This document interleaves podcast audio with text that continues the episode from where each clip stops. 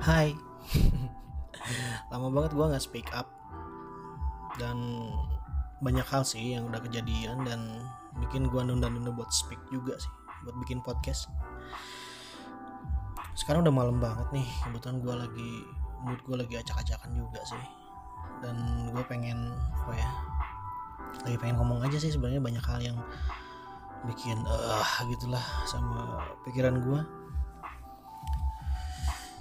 Oke, selamat datang di Tezar Live Podcast. Oh iya, lupa. Saking lamanya nggak podcast sampai gue lupa. Hari ini tanggal oh, bukan tanggal sih minggu ke berapa ya? Ini malam Jumat nih, jam 12 lebih satu di minggu ketiga di bulan Juli 2020. Oke, selamat datang di Tezar Live Podcast.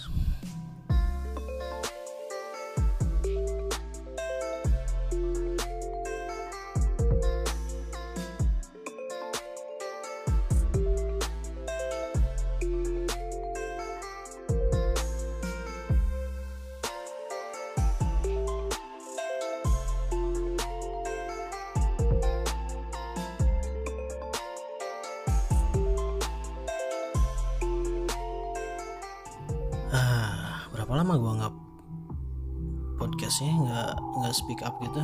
Gue bilangnya bukan podcast speak up aja.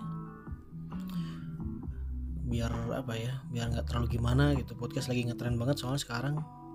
Dan ah, ya, iya sih gue akhir aslinya ke bawah suasana juga ke bawah buat apa ya buat ikut-ikutan juga bikin podcast. Tapi menarik juga sih sebenarnya. Cuman harus ada waktu ada mood juga terus ada apa waktu ter waktu buat ngedit sih yang pasti. Oh iya kemarin podcast trap kemarin gue pakai Adobe Audition. Ternyata memang hasilnya gue nggak puas banget sih. Terus gue mau ngulang juga nanggung sih. Udah terlalu apa udah keburu diedit gitu. Bukan gue nyombongin produk-produk dari Apple sih ya. Cuman gue lihat sih dari apa ya hasil akhir dan performancenya sih kayaknya produk-produk Apple memang mumpuni sih. Ya kayak kemarin aja lah. Coba dengerin deh podcast gue yang sebelum-sebelum sama yang kemarin tuh beda jauh banget. Ya kemarin gue coba-coba pakai Adobe Audition ternyata oh susah banget. Itu gue belum apa ya belum dapat feelnya kayak gimana gitu buat ngedit pakai itu enak pakai GarageBand. Cuman GarageBand hanya untuk di komputer-komputer Apple doang yang harganya wah banget. Ini gue sengaja pakai langsung pakai apa ya streaming lagu yang lofi hip hop gitu supaya nggak terlalu ribet juga ngedit. Tapi gue mau coba juga kalau diiringi lagu gini gimana gitu. Terdengar jelas suara gue nggak jadi gue nggak harus nambahin musik-musik backgroundnya lebih enak juga kan.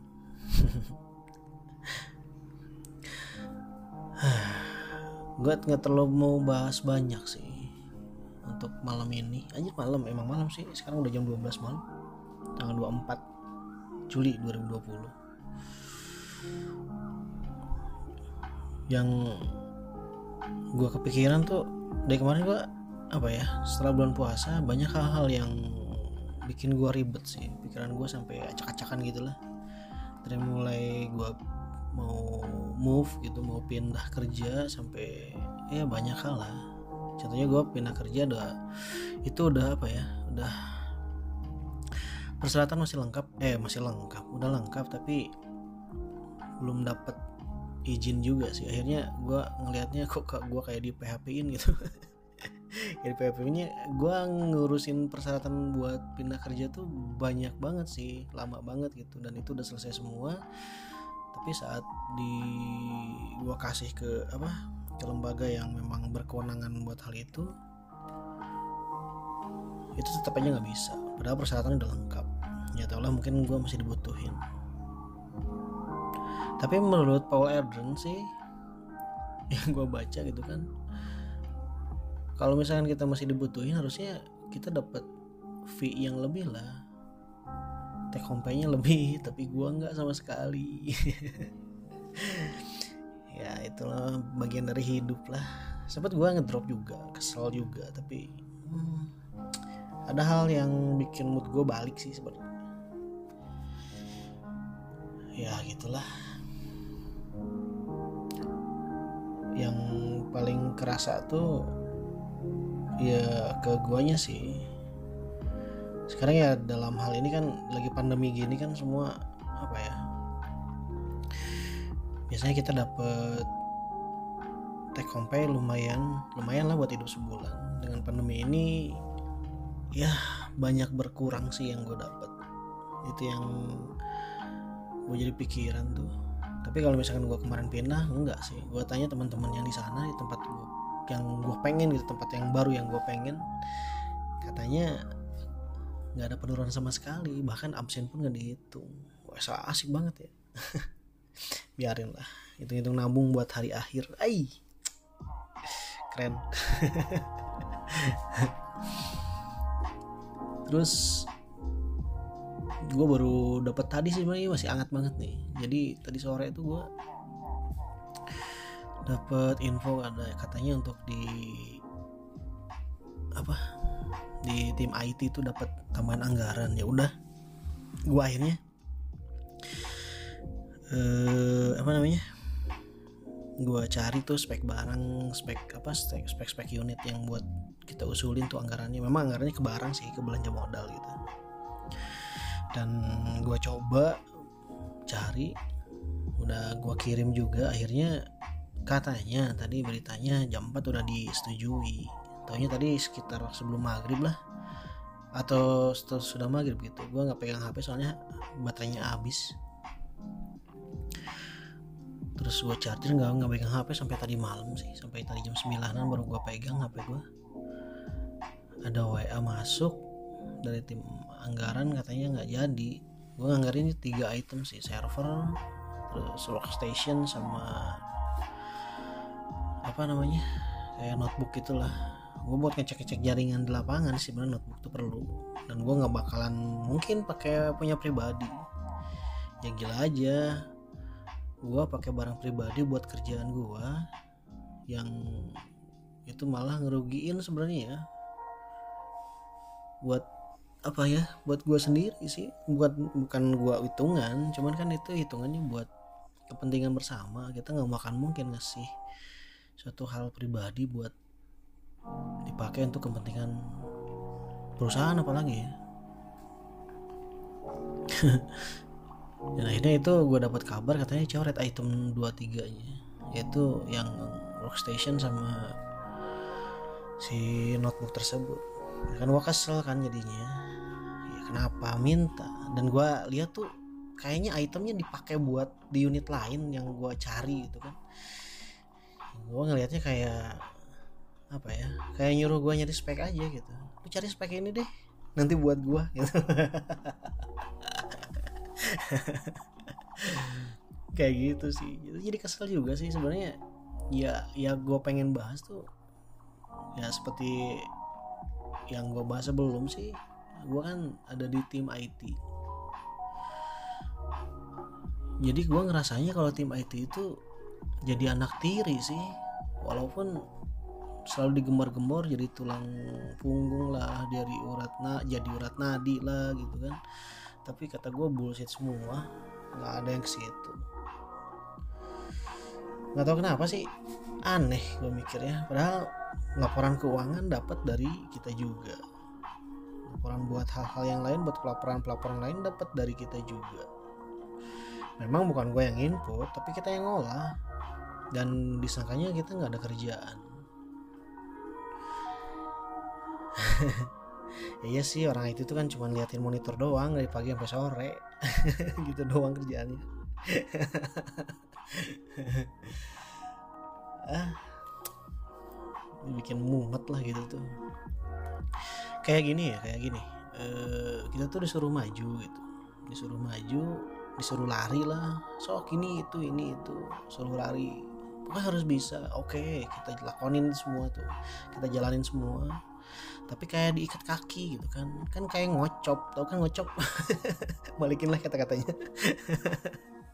Aja belum Jumat dong. Gue ngomong ngocop di sini. Wah.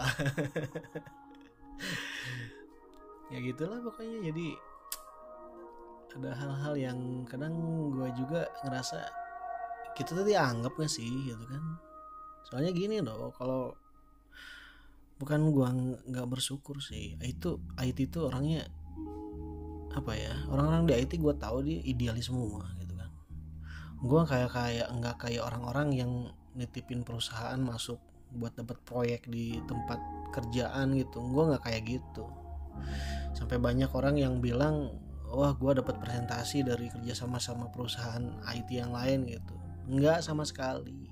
Lu boleh lihat deh rekening gue dan jujurnya gue ngebakalan jual mobil dong buat bertahan hidup. Sampai gue sekarang pakai motor butut anjir. Ya gitulah. Harus sampai ada yang bilang kayak gitu sih. Tapi ya mau gue apa ngomong omongin atau gue klarifikasi buat apa? Disangkanya gue ngebela diri ya udah gue diem aja. Tapi nyatanya gitulah. Coba lihat rekening gue yang masuk berapa sih duit itu juga dari hasil hasil gue jualan. Ya gue kerja sambil jualan juga jualan jasa gitu kan. Gue punya gabung sama perusahaan lain lah di luar kerjaan gue yang utama ini. Dan gue kerjain malam kadang gitu kerjaan kerjaannya hingga gue apa begadang.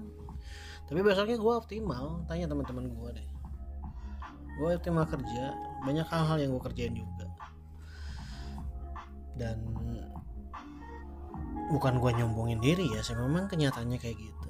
Kita berpikir kayak orang barat deh. Lu kan ke barat-baratan nih atau ke Korea-Koreaan sih zaman sekarang. Lihat orang-orang mereka. Mereka ngomongin hal kejujuran tentang dirinya tuh ngomongin aja. Nggak disebut nggak disebut sebuah kesombongan atau gimana. Atau memang kenyataannya kayak gitu. Nah gue juga di sini gitu. Banyak hal yang gue lakuin gitu kan tapi ya nggak dianggap. Nggak tahu kenapa sih aneh gue kadang-kadang. Seperti yang dibilang-bilang semua gitu.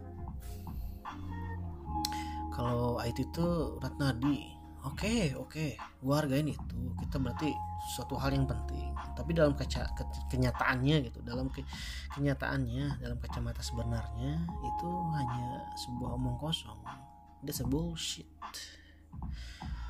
Jadi tolonglah shut off your fucking mouth. Jangan sampai kata kita tuh jadi harapan palsu gitu. Shut the fuck off aduh. Ya iyalah udah mau gue di PHP in sekarang di PHP in juga masalah ini.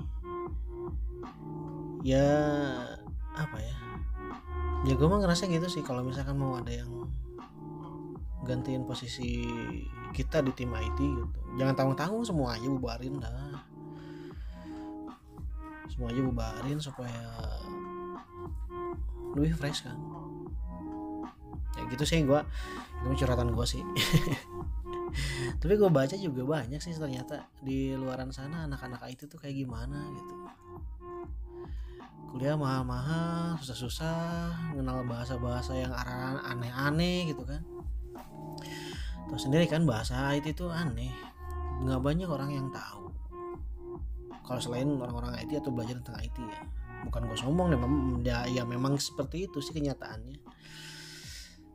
Terus kita tuh disangka apa dianggap serba bisa lah atau ah banyak lah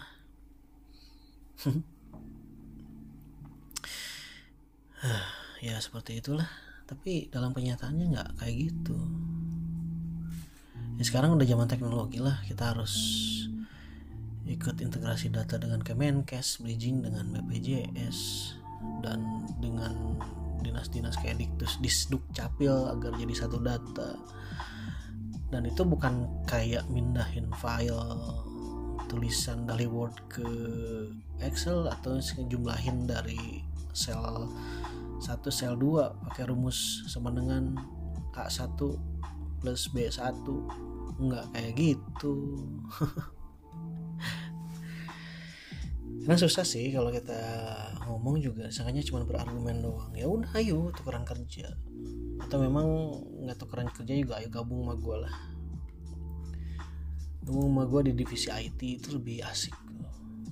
Lebih enak lebih asik. Lebih asik lebih asik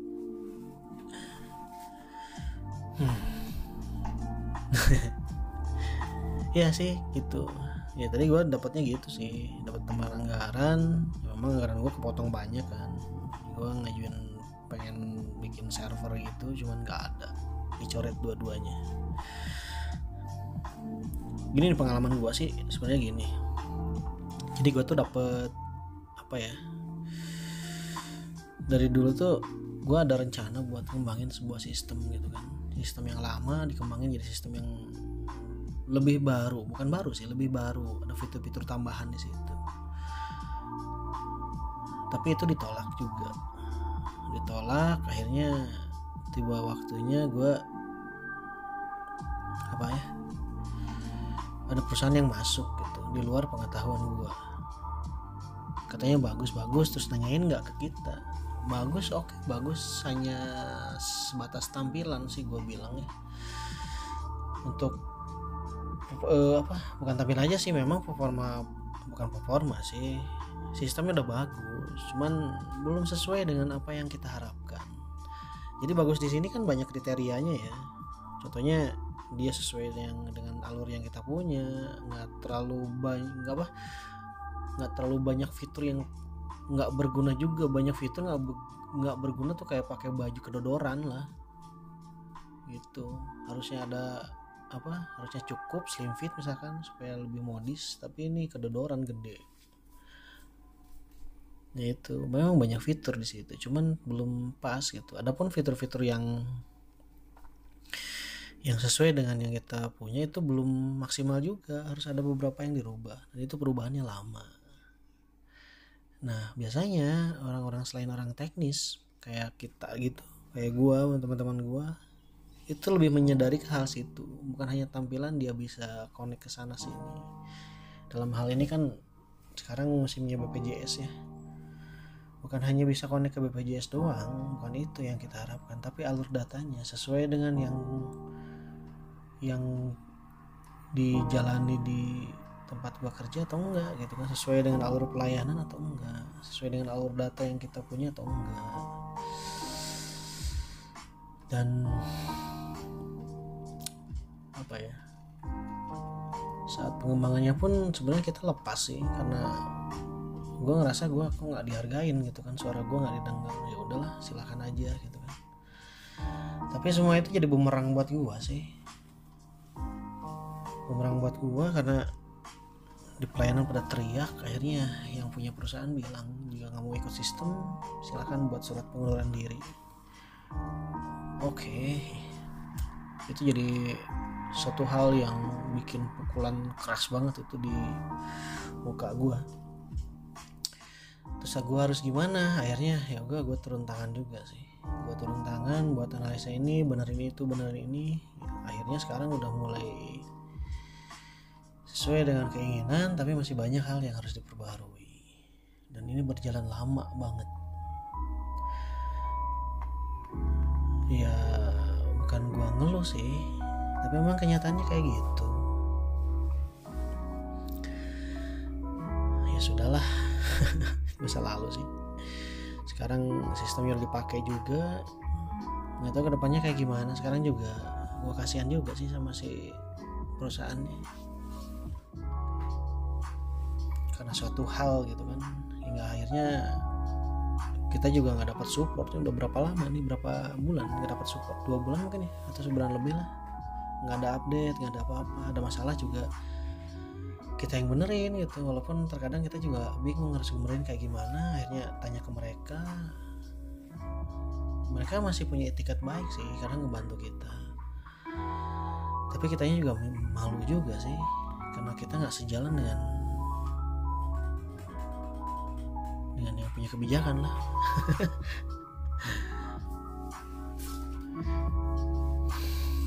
dan ya gitulah kalau di IT itu banyak hal-hal yang langsung main cut gitu loh kebijakannya bukan dari kita gitu. itu yang jadi what the fuck gitu kan kenapa sih kalau nggak mikir buat buat apa ya buat lihat kepentingan kita gitu kan. Gue di sini bicara bukan buat gue pribadi buat bukan gue buat orang IT atau tim IT lah. Buat buat semuanya atau yang ngerasain juga manfaatnya semuanya juga. Zaman sekarang kan harus transparan semua ya harus bisa ini bisa itu. Udah mau musim online semua. Kalau kitanya tetap aja diikat di sini mau disuruh gimana terus kita jalan loncat-loncat gitu kayak ngocok. Si ngocok ada lagi. Ya gitulah. Kayak tadi itu kan gue ngerasanya kok gini sih gitu kan. Kita udah dapat anggaran kok masih dipotong juga? Banyak sih penderitaan anak IT tuh kadang-kadang gue banyak orang yang bilang gitu kan oh enak banget di IT gajinya gede. Wah bullshit lah. Kita tuh jadi sumber masalah sih sebenarnya. Sumber bukan sumber masalah sumber disalahin. Sumber disalahin gitu kan. Ya iyalah kenapa nggak jadi sumber dikalahin gitu kan? Tiap ada masalah pasti ke kita semua tapi kalau misalkan ada hal yang menguntungkan itu buat mereka. Sambil ngopi yuk.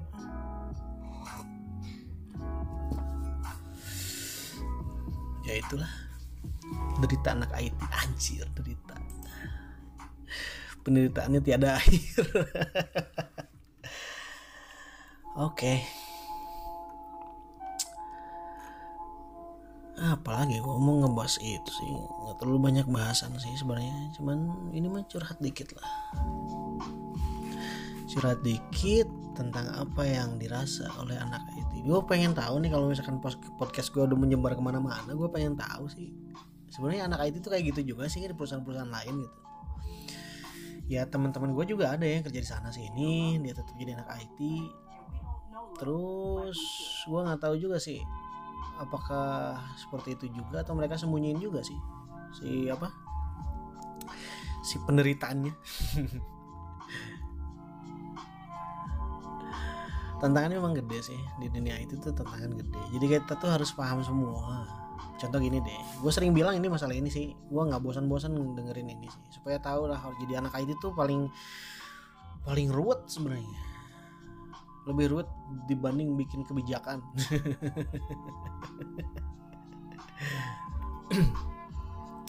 Contohnya gini nih kita mau bikin sistem akuntansi misalkan kalau kita nggak tahu tentang ilmu akuntansi kita nggak bakal tahu bikin sistemnya kayak gimana. Berarti kita harus belajar juga dong masalah akuntansi. Oke satu. Kedua kita harus tahu misalkan kita mau bikin tentang hospital system lah gitu. Tentang sistem informasi rumah sakit kalau kita nggak tahu tentang alur perumah sakitan maka kita juga nggak bakal bisa. Alur pelayanan gimana alur medisnya gimana. Kan kalau di rumah sakit tuh ada apa ya contohnya ada eh, tentang medisnya juga tentang kefarmasian tentang rekam medik tentang pelayanan tentang segala macamnya ada di situ. Bahkan sistemnya pun ada banyak. Contoh misalkan di laboratorium ada laboratorium information system.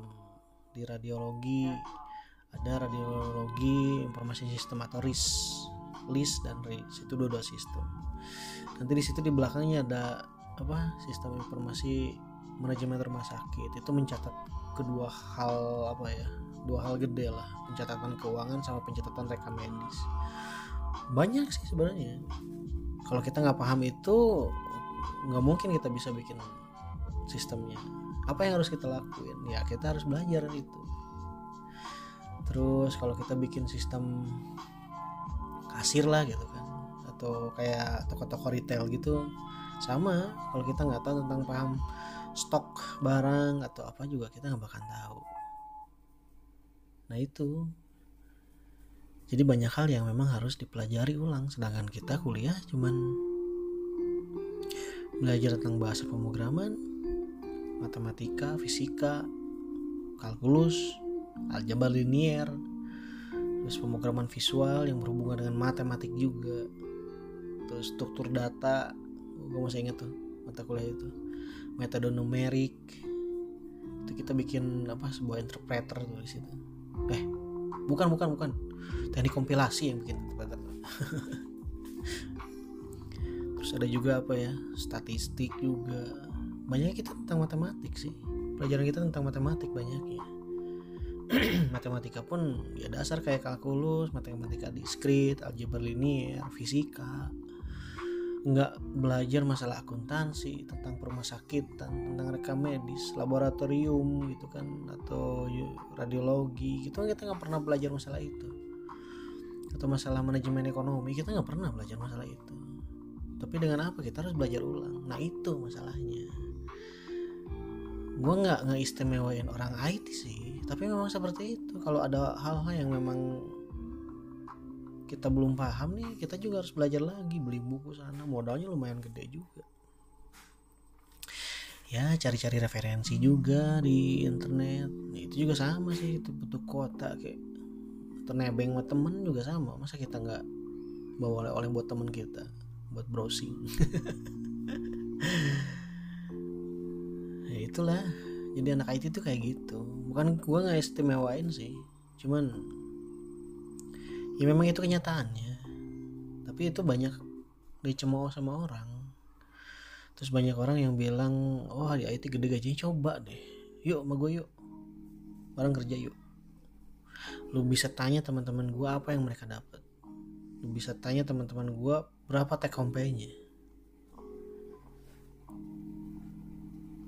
atau mungkin ada mau tukeran kerja? Oke okay, yuk. Dengan senang hati.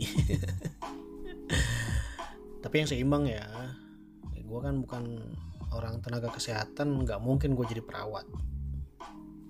Yang seimbang aja. Asalkan lu bisa komputer oke okay, ayo. Itu doang sih.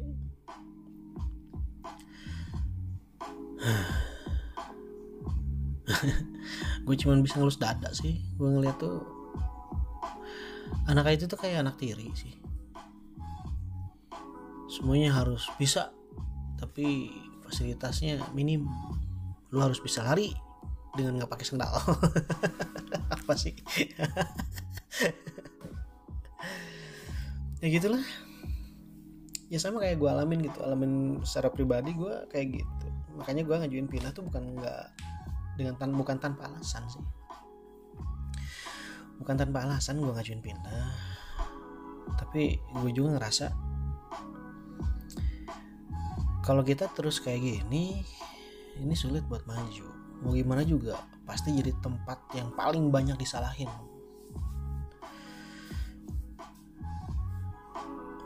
Gak ya iyalah. Contohnya gini deh. Bukan ada suatu sistem yang tentang pendokumentasian tentang indikator gitulah. Nah kemarin di suatu rapat gue di ada yang bilang gitu udah tim IT aja yang input. Itu ratusan data loh kalau di input. Kenapa harus gue yang input? Divisi IT itu bukan yang input input data sih sebenarnya. Bukan kita yang input data tapi user. Kita hanya menampung data tersebut kita hanya mengolah data tersebut jadi laporan nantinya sebagai informasi bukan gue yang atau tim gue yang input. Lu kuliah banyak-banyak buat inputin inputan orang-orang gitu. Bukan orang doang orang-orang.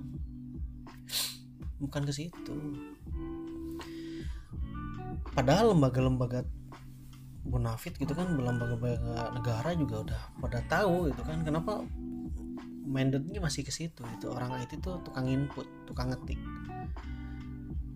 jadi gue pernah di suatu seminar bilang gitu kan kalau untuk input data tersebut tuh bukan orang IT orang IT itu jadi support system gitu. Jadi support system nggak input input data. Kita nggak ada kewenangan input data. Kalau salah input gimana? Nggak mungkin dong orang yang ngasih datanya ntar disalahin. Pasti kita yang salahin. Nah itulah. Jadi gue tuh orang IT tuh jadi orang yang paling banyak disalahin tuh di situ masalah dikit pasti orang IT hingga jam 2 malam ada telepon dari IGD keyboard mouse nya nggak jalan gitu. Eh keyboardnya nggak jalan gitu. Sampai gue datang sana ternyata kurang nyelok doang sih keyboardnya. Itu resiko kerjanya. Dan itu sering banget terjadi. Hmm, resiko kerja yang dikit sih sebenarnya. Masalahnya masalah kecil tapi jadi masalah gede karena gue kerja pagi-pagi harus kerja lagi. Jam 2 malam gue harus naik kendaraan naik motor lah gitu ke tempat gue kerja. Buat ngebenerin nyolokin keyboardnya doang.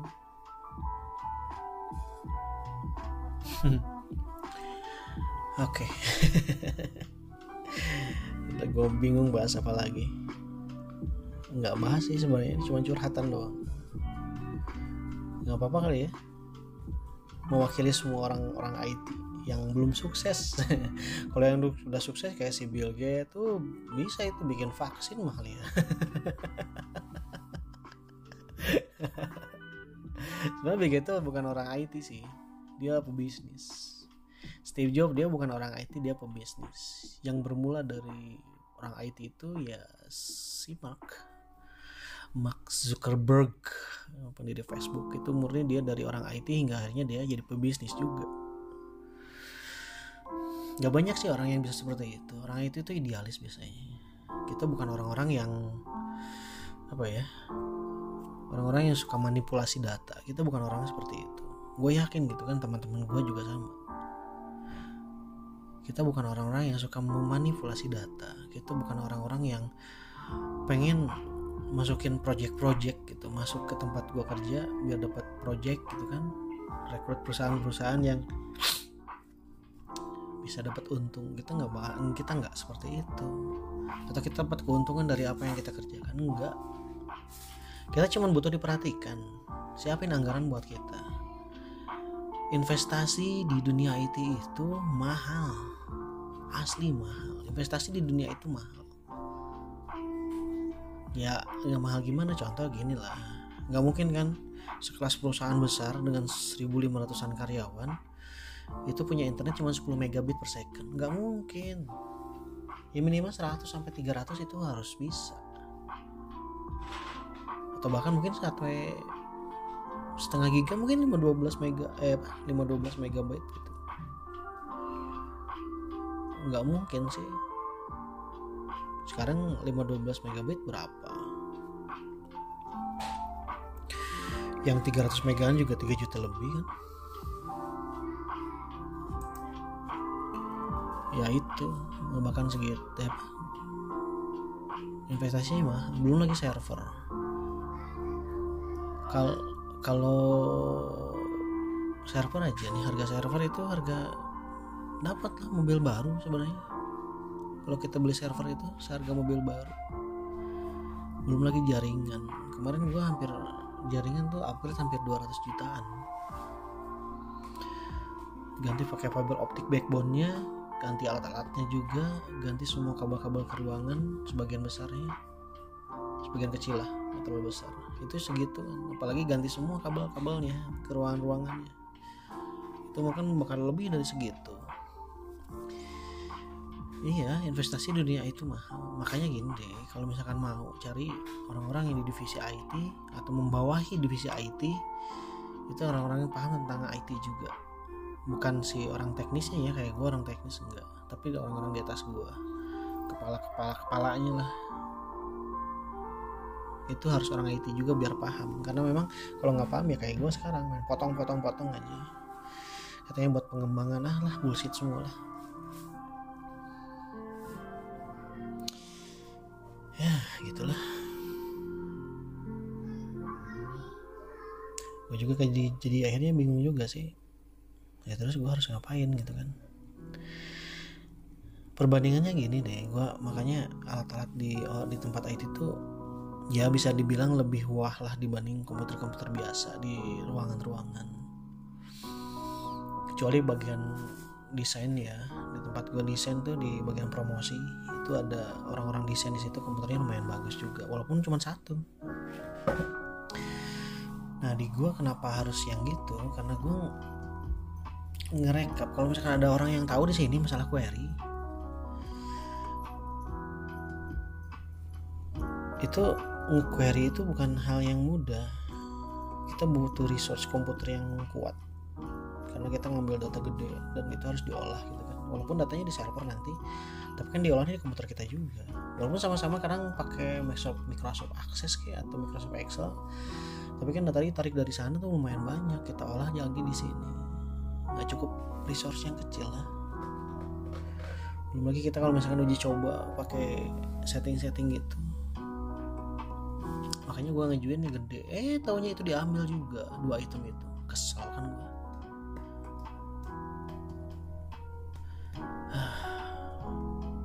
bingung dah. Derita anak itu tuh memang tidak akhir ya gue masih apa ya masih nggak habis pikir gitu. Kalau banyak orang yang bekerja dia bener-bener ngeluangin waktu ngorbanin waktu dan tenaga pikiran juga. Karena dia sadar kalau dia tuh bukan siapa-siapa. Dia hanya pengen kerja maksimal gitu. Tapi pada akhirnya ada kesalahan dikit aja. Oh punishmentnya bertubi-tubi. Masalahnya gede banget nanti bukan masalah ya. Hukumannya gede banget nanti yang dia dapat. Tapi ada orang yang cuma leha-leha datang sana ngopi. Nanti jam apa pagi-pagi ngopi dulu. Jam 9 baru masuk kerja. Nanti jam 11 sudah keluar lagi siap-siap buat, buat makan apa makan siang jadi tempat sana sini udah keluar nanti baru masuk lagi setengah dua atau jam 2 jam 3 atau jam 4 pulang. Enak banget itu kerjaan kayak gitu. Dan mereka nggak dapat hukuman apa-apa teguran juga enggak. Mungkin karena ada siapa-siapa di belakangnya tapi nggak tahu juga sih. Jadi gue ngelompokinnya tiga nih jadi orang yang pertama tadi kan gue bilang tuh jadi orang yang bener-bener dia ngorbanin waktu kerja buat kerjaan dia ngeluapin waktu buat apa ngeluapin tenaga buat kerjaan dia dan lain-lain lah pokoknya sampai dia bener-bener kadang lupa makan. Sampai akhirnya dia dirawat karena tipes. Ada yang gitu. Ada juga yang kerjaan cuma datang diperintah ini nggak mau perintah itu nggak mau. Dia cuma dateng kering-kering dikit kerjaan cuma dikit doang. Biasanya ngopi. Datang ke kantor ngopi. Jam 9 baru masuk jam 11 udah nyari tempat makan sambil makan setengah dua atau jam 2 baru masuk kantor. Nanti jam 3 atau jam 4 pulang. Uh enak banget. Karena mungkin ada siapa-siapanya. Itu yang kedua tuh. Banyak yang gitu. Yang ketiganya ada yang memang ada siapa-siapanya tapi dia kerjanya bener. Mungkin dia sadar diri atau mawas diri lah. Dan dia nitipin diri sendiri karena jabatan itu nggak selamanya loh. Itu jabatan nggak dibawa mati. Dan dia mungkin sadar kalau hal itu nggak selamanya akhirnya dia bisa nitipkan diri. Supaya yang siapa-siapanya itu udah nggak ada dia tetap masih bisa kerja. Itu sih yang gue pikirin. Mungkin ada teman lain ya? Silahkan komen aja ntar.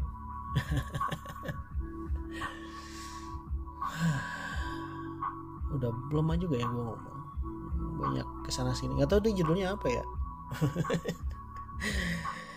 ya sudahlah.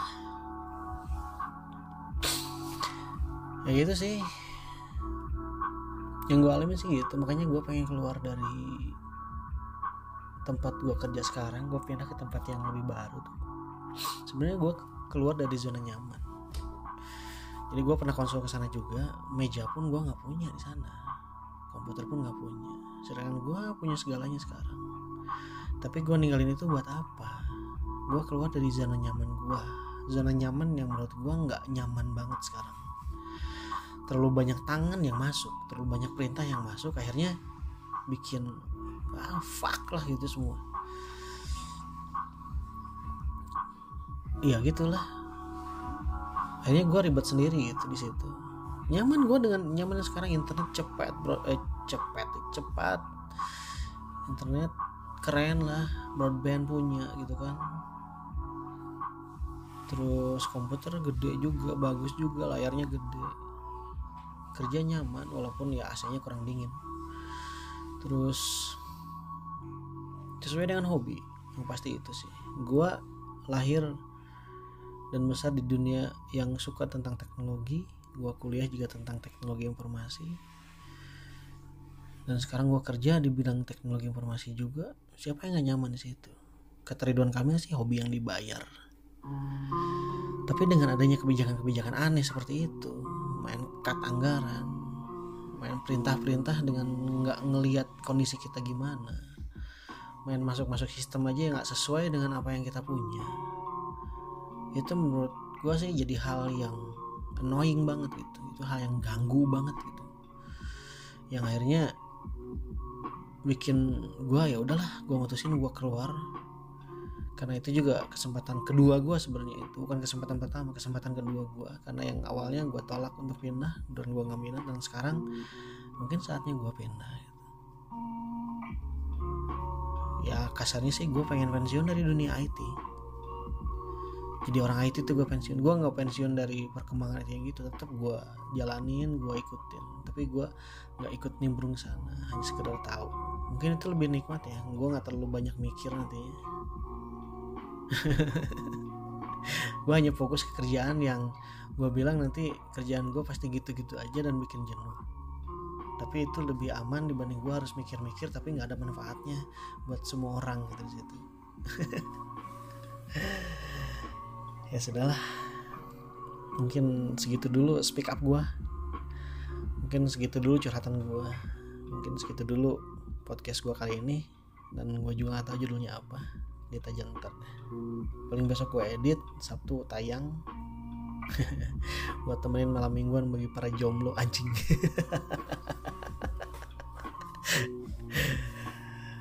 Aduh ya sudahlah. Selamat malam. That's all